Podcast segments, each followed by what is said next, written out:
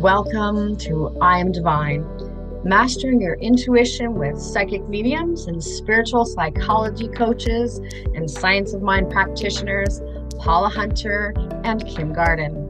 This is Paula Hunter.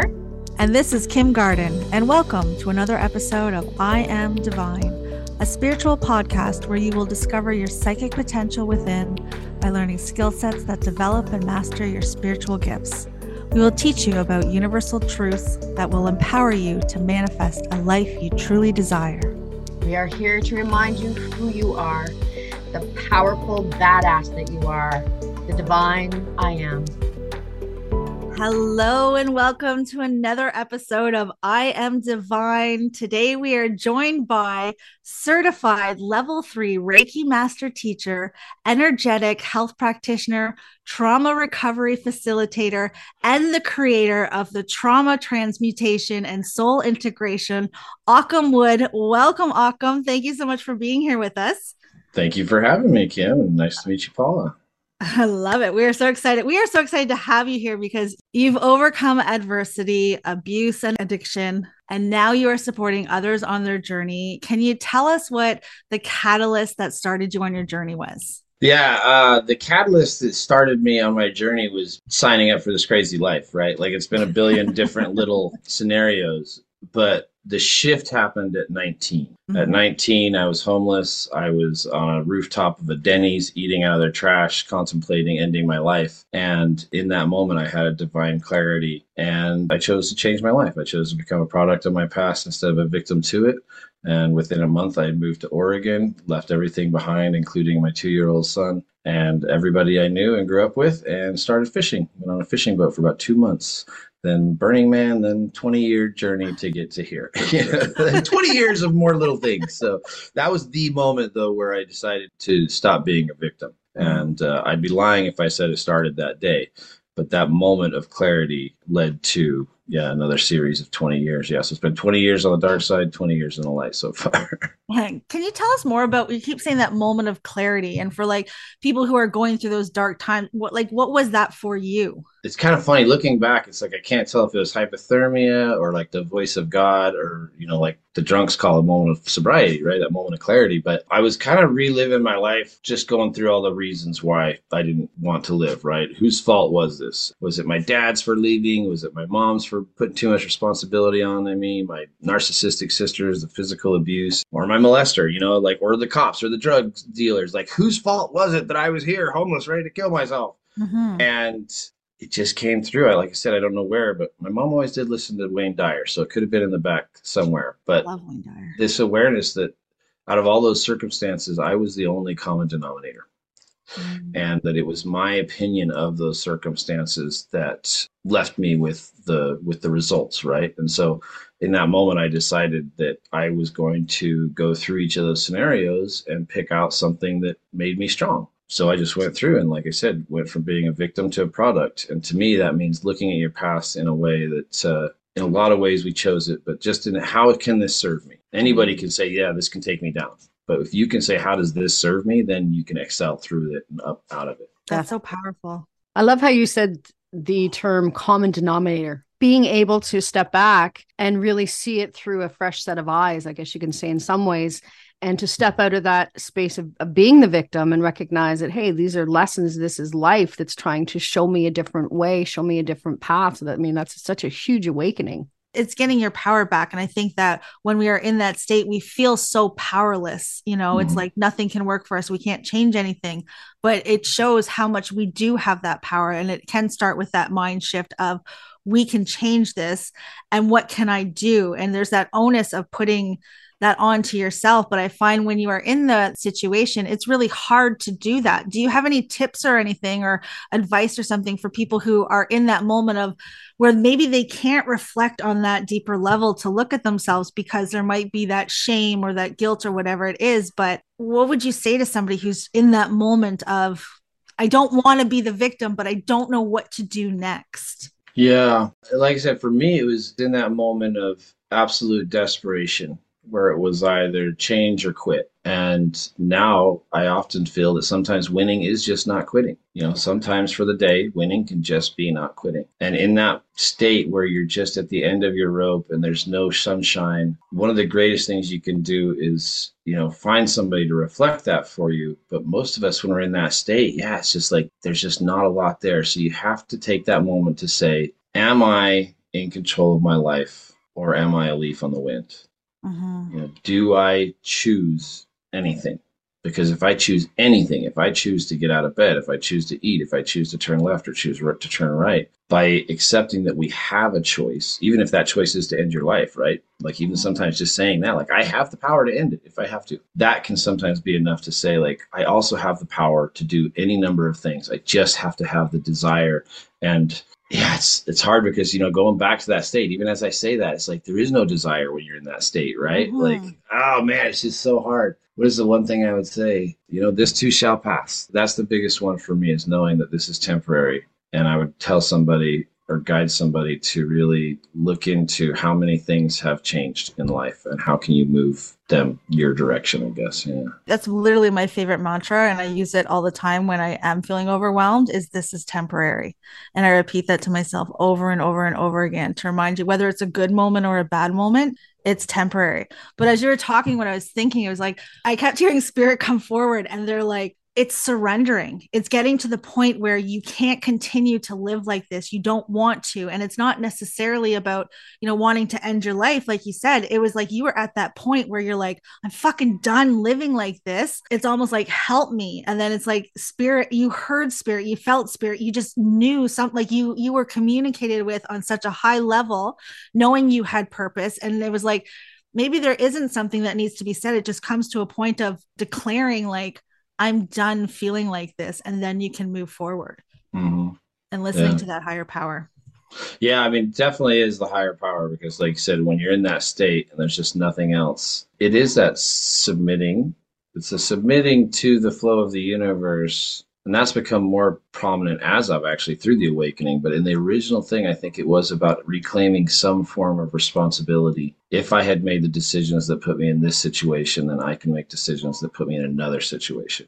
And then after that i think is when the surrendering to like okay now that i know i and i think this is kind of a 12 step thing too like how can i seek something outside of my own thoughts, feelings, and beliefs to help me move into a state of newness. And that's where that surrender comes in, I believe, is, is letting that new thing in. Yeah. And when I think of surrendering, I always think from the aspect, because we do these work with higher guides and higher beings, that aspect of I did surrender, but I've asked for assistance on some level, whether it was from a physical aspect or a spiritual aspect. I've kind of said, you know what, I'm throwing my hands up.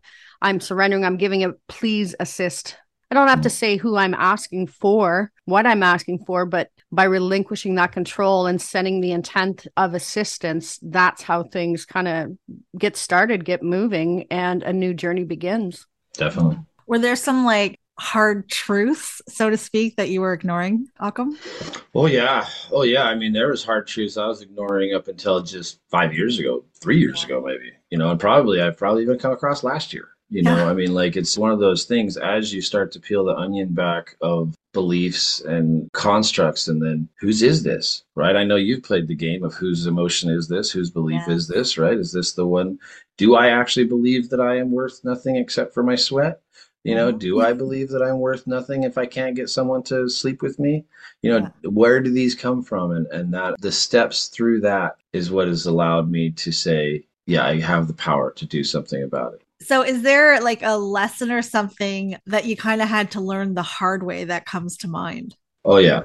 Yeah. Thinking I knew anything was really the first hard lesson, right? Because I think that's where we all get to is like, clearly I've gotten it under control, even though everything's burning around me. The lesson of just letting go and realizing that I don't know everything. I don't know most of anything really. Like opening up to other people's input, other books, other ways of thinking was probably one of the bigger factors too. Because I was kind of a cocky as far as like I've survived, right? I've done this all on my own. I've got this.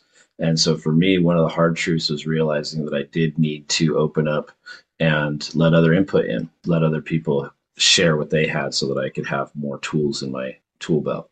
I think that was a big one. The ego of, yeah, I got this. I got everything, even though it was burning down around me. That was one of the harder ones.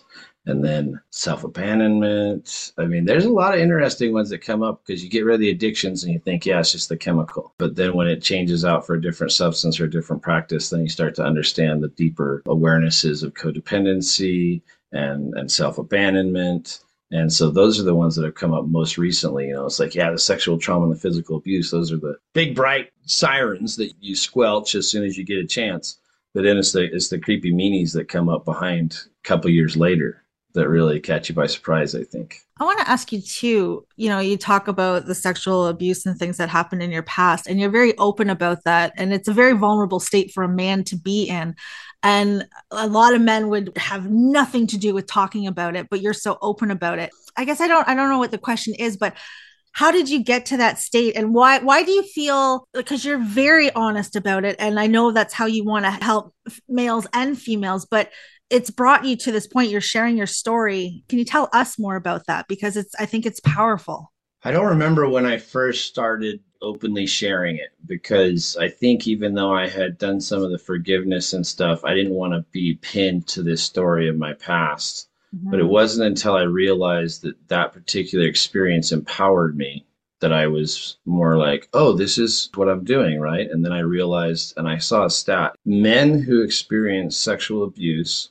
or rape are 13% more likely to commit suicide than a female. Oh, wow and uh, a lot of that has to do with the social pressures and there not being systems in place right and the fact that we have the most toxic term in existence man up mm-hmm. you know that is one of the most toxic tools that we've ever had and so men don't think they can express and these things are so touchy like i used to cry every time i brought it up when i first brought it up you know and so there's this inherent vulnerability and weakness that comes with sharing something about being taken advantage of mm-hmm. and for men in particular, there is a stigma around being open. And so for me, being honest and being open and being vulnerable is a permission slip that I'm writing to every single other man who's had this experience to say, like, you are not alone and you are not going to be judged. And if I can stand here and say these are the things that happened to me and I've been able to move through them and heal them and, and have good relationships with males, you know, and and my sexuality and my partnerhood at this point. And so there's so much that can be fixed when we shine the light on it. And so I think that me speaking up is my way of encouraging others to understand they're not alone. Mm-hmm. Because in that deepest, darkest moment of I want to end it all, the main factor is that I'm alone. Right? I'm alone. And so I don't have anybody to hold me. No one else knows that I'm going through. No one else could possibly have it as bad as I do. So the more we share our stories, the more we let people know they're not alone. And we also let them know there's a way through it mm-hmm. and that there can be a different experience with it. And so for me, sharing is super important because it, it opens up that permission for others, I think. Mm-hmm. Definitely. I should say that's so huge. And you talk about the societal belief systems, if you will, on how men are supposed to act. And you made the comment about manning up it is so important to recognize that at the end of the day we are all human and it should not be established whether you're male or female where you're supposed to think one way or feel another way and as you mm-hmm. said that it comes to a place of guilt or i can't share because i'm i'm male. So it's so beautiful that you brought up this aspect to be able to share because i think this is something in our society that really truly needs to change and I feel it is. I've actually started as soon as I started being like, I want to start a support group. I realize there are several out there. You know, there are a lot of groups if you open up to it. And so I think that we're in that era. You know, I think 2020 cracked a lot of people to being open to things they weren't able to see before. And so now there's just a lot more openness, and uh, I'm excited to be part of that. And I'm excited, like you guys are sharing, right? More of these podcasts that talk about this, the more people are going to hear it. The more wives are telling their husbands, the more sons are telling their dads. You know, and and that's how it starts. Yeah. That'd be great if you can, you know, share some of those links with our listeners as well, in case there are, you know, men out there that could appreciate or use those resources to help them through whatever they may be experiencing. Yeah, for sure. Like I said, I'm thinking about starting a group myself, um, but there's several. I, I can link on any specifics, but uh, I spent a lot of time on Clubhouse.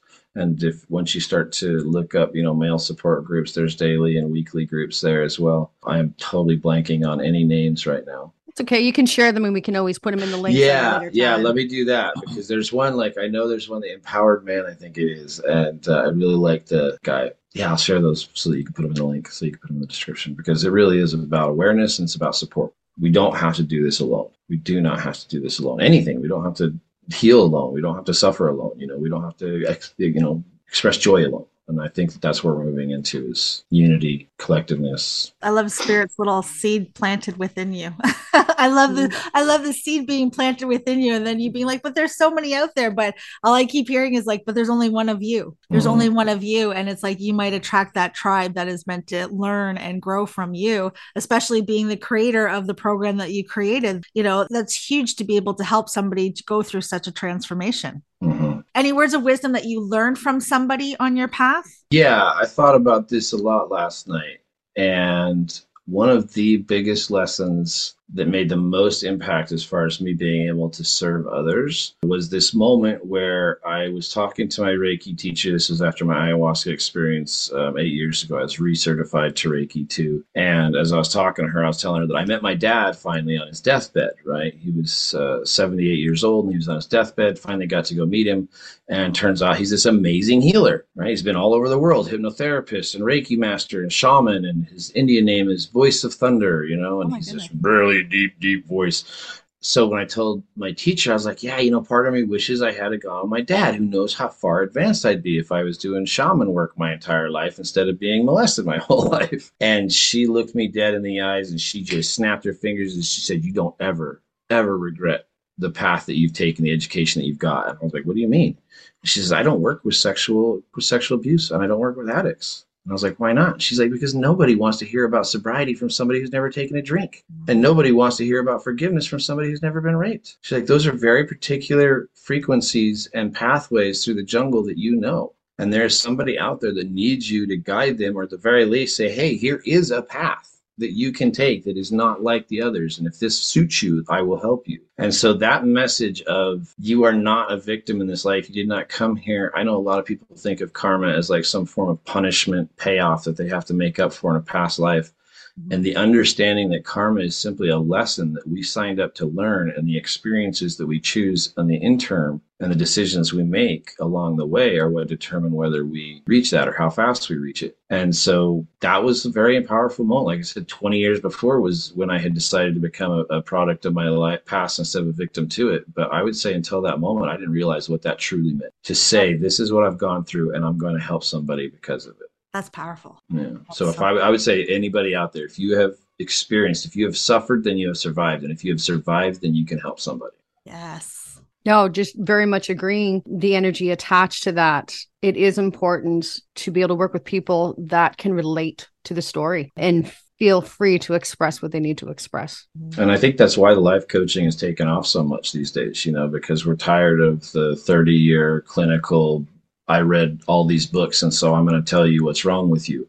Right. Versus I need somebody who has been on my path. I need somebody who knows the pitfalls and the hangups and the thorns and the venomous animals along this journey and they can tell me like, "Oh, there's a hole there." And if I still fall in the hole, they might still be like, "Okay, I knew you were going to fall in that hole. Here's how we get out of that hole."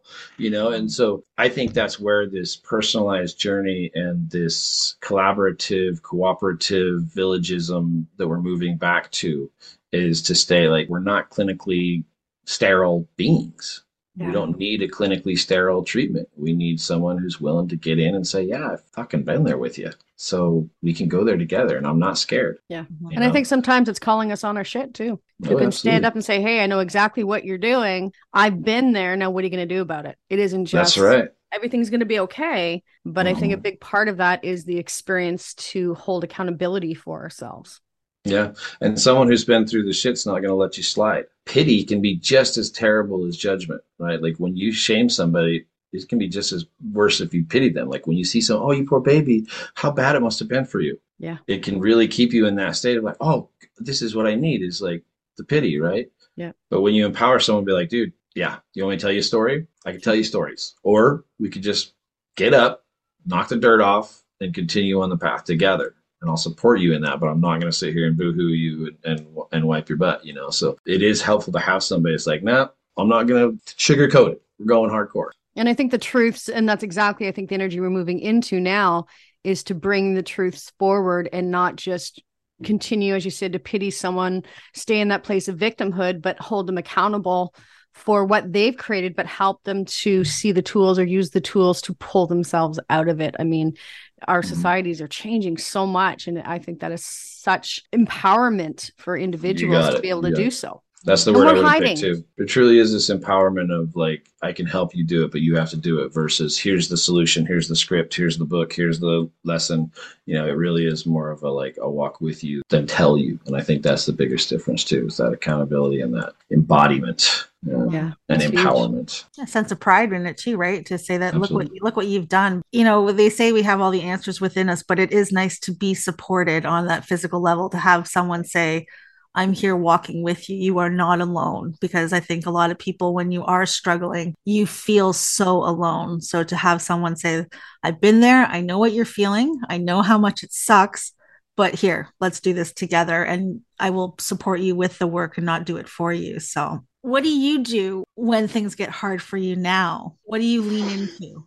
I really lean into community. Mhm. right like i have started meditating more and um, i always love a good book audiobook but for me the biggest thing has been having people who i trust and who i know love me because when someone tells you that you're messing up or you're you know you're being a jackhole it can be really upsetting if you can justify like well they're just a pos and they don't know what i've been through and they, they la la la la.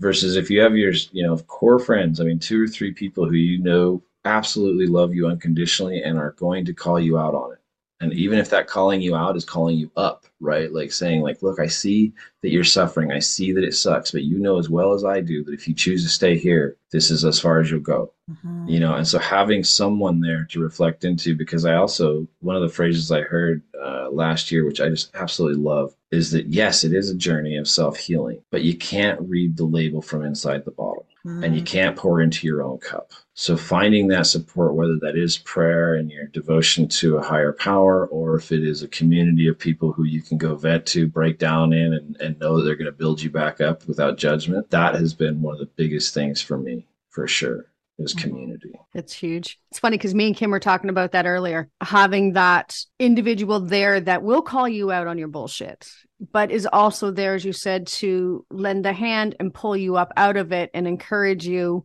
to move forward. I just I found that Mhm. funny, Kim, because literally we were talking about that earlier today too. I thought the same thing. Paula's like, you are, you are not doing you or something. I can't remember exactly what it was, but it's like, you're not trying, you are doing. And it was like, she, she puts those little nuggets in there and it's like, ah, yes, yes, yes, Mhm. I am. So she, she calls me out all the time, but it's, it's like you said, it's not calling out, it's calling up Yeah. when, and such a beautiful way to look at it. So I love Mhm. that phrase. and we really need those external reflections too because you know as we talk about like the traumas and the belief systems like i truly believe that they actually live in the field they are actual density energies and they can they manipulate how the truth comes to us. Mm-hmm. And so when you're behind those blinders when you're behind that lesson or that life that you are limited by it really does help to have someone else be like well that's really just your own personal experience. Look over here. Look over here you know? And so that's really where the community yeah just having somebody to say like i see you Mhm. I see you. I love you. It's going to be okay. You know, sometimes that can be enough. Yeah, to not keep you in that victimhood either, right? To Mhm. to kind of be that light is the way I would look at it. You have your community. Are there and is there anything else that you do? Like, do you have like a daily spiritual practice that you commit Oh, yeah. to, or what's? Can you Oh, tell us yeah. about that? Yeah, yeah, for sure. There's two daily practices that I really uh, try to suggest to everybody because they've been hands down the most prolonged impact. Right? It's that pebble a day that has built up this giant mound of faith in this in these two practices. And so uh, the first thing I do, even today, after very little sleep, the very first thing I do before I talk to anybody else, before I do anything else, I walk straight to the water filter, grab my water, go stand by the window that has the most light coming into it, or go stand outside, and I just pray into that cup of water. You know, so I'll just pray and I will just give it my gratitude. So I'll spend those first five minutes of my day literally just like I'm grateful for waking up this morning. I'm grateful for waking up in a bed. I'm grateful for having my legs and my arms and my mouth and my mind, all these things functioning for me. I'm grateful, you know, for my wife, for my kid, for this clean water, for the cup to have the water in, for the cupboard to have the cup in, for the house to have the cupboard in, and really like cultivate the fact that I've had times where I didn't have these things. And so that true, true gratitude, like I have things that other people don't have. Real, real gratitude. And I pour that into the cup. And then I ask the cup to take that gratitude, that joy, that love into me and permeate every cell in my body. You know, so you know Dr. Emoto's work on the memory of water, right? So you're restructuring it. And I let that go into the cells, and then I ask that what it takes from me is also joy back to the earth. So that's my morning routine, right? First five minutes to 10 minutes of my day is just building, cultivating uh, gratitude, and then I take it with me for the rest of the day in my cells. Likewise, I have an alarm clock set at seven o'clock at night, and it says, What are you celebrating today? And that goes off every day because no matter how bad a day I've had, no matter how lack of sleep or my son's had problems or the car broke down, I take that time to absolutely no no holds barred find something to celebrate that day, even if that is like I said, I didn't give up today. mm-hmm. but once you get into that state, it's actually quite easy to be like, oh, I'm also grateful that the traffic was good. And I'm grateful that dinner turned out nice. You know, I'm grateful that my wife had a nap today, whatever the case may be. And so bookending my day in gratitude to begin with and appreciation to end with, I think has helped me to keep my vibration high. I interact with people who are on their worst day you know, the majority of the time I'm dealing with people who have their worst day. I've heard stories that would curl the toenails on prison guards. So to be sure to hold that higher vibration at all times has been really powerful. And then I have also tried to do the not try, right? There's no try. I have been getting better at my daily meditative practice, even if it's only 15 minutes a day. I'm trying to be dedicated to that because I do know that dedication breeds success, right? So uh, those are the three things that I really, really preach to everybody is bookend your day with gratitude and appreciation for sure. Gratitude is attitude. That's what I always say, right? I love that actually. Infusion mm-hmm. of the water. How that is such a good, good process. Like I'm I think I'm gonna incorporate that. That's really and it's an easy one to do. You know, I mean, yeah. I don't think I, I don't think I've missed a day in over ten years since I saw that first saw that movie with Dr. Emoto. Messages yeah. in Water, Masaru Emoto was one of my mm-hmm. favorites too back in the day when I started learning and how the vibrations can affect the water. And of course, our bodies are made out of primarily water, and why the mm-hmm. thoughts and the energy attached, as you said, gratitude can play such a big impact in our life as far as the creative process, but also in our physical bodies when it even comes to ailment, how we can shift those vibrations so quickly. Yeah, I mm-hmm. love that. I love his work. So, what are you excited about right now about life, about what's going on in your life? What, what's getting you excited? Well, personally, I'm extremely excited about my son's healing journey. It mm-hmm. has been uh, incredibly tumultuous. He's a nonverbal autistic on the um, lower end of the spectrum, right? I don't even like the low end, high end. It's really like one day he can be high functioning and the next day he can be low functioning. So it is a spectrum, but his journey with his digestion and his biome and also a, a mold, right? We found out he has mold in his blood. So uh, we're on this process of moving him through that. He's getting better every day. And so his case is a very extreme case and seeing that move forward makes me very happy. Um, and then for my own personal growth, I'm really excited about bringing out this new method and helping. You know, you've known me for the last couple of years. I've really been mm-hmm. developing this through the intuitive guidance and the and the kind of soul downloads.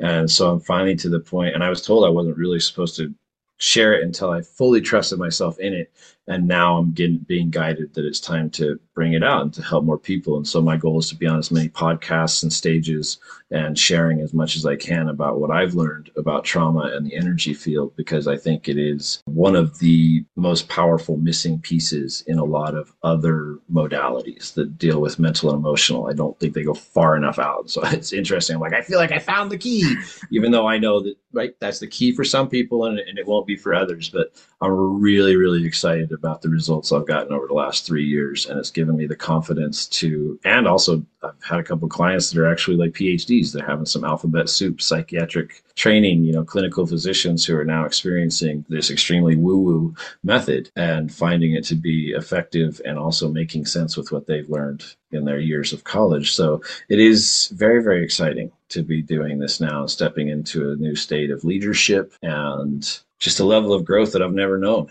You know, I mean, I've been a shit shoveler and hammer swinger since I was big enough to pick one up. And so to move into this state where I'm actually healing myself and helping others to find their health, I would have never guessed it. And I've never been happier and I've never been more positive about where things are going and how the world is going to turn out, even in the face of all this chaos, because of what I know to be true now. Mm-hmm. Finding your passion through triumph, right? Mm-hmm.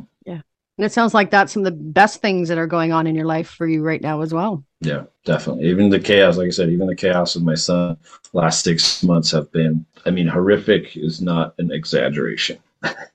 and to have come through that and still be able to have the cultivation of like, yep, I know this is all happening for a reason and this too shall pass. And how can I use this? It really has been that like forging of the fortitude. and so, yeah, it's like even the chaos at this point is starting to flow easier and be more productive. And so, yeah, I just really feel good about things right now. That's awesome. Do you have any final words of wisdom that you would like to share with people? Yeah, just that you can do it. You can absolutely make it through, and this too shall pass. Like, if I could say one thing to somebody's listening right now, whether it's me or Kim or somebody else you know, reach out because pain is inevitable, but suffering is optional. And if you can find someone to help you ease the suffering, then you can make it through and things start to shift and change as soon as you do. So, yeah, don't give up. This too shall pass, and you got this. Amazing. That's beautiful. This brings us to the end of this episode. Thank you, Occam, for sharing your story and your wisdom with us. I really, really enjoyed this conversation. I know Paula did as well. We hope you enjoyed this episode of I Am Divine. And as always, thank you for listening.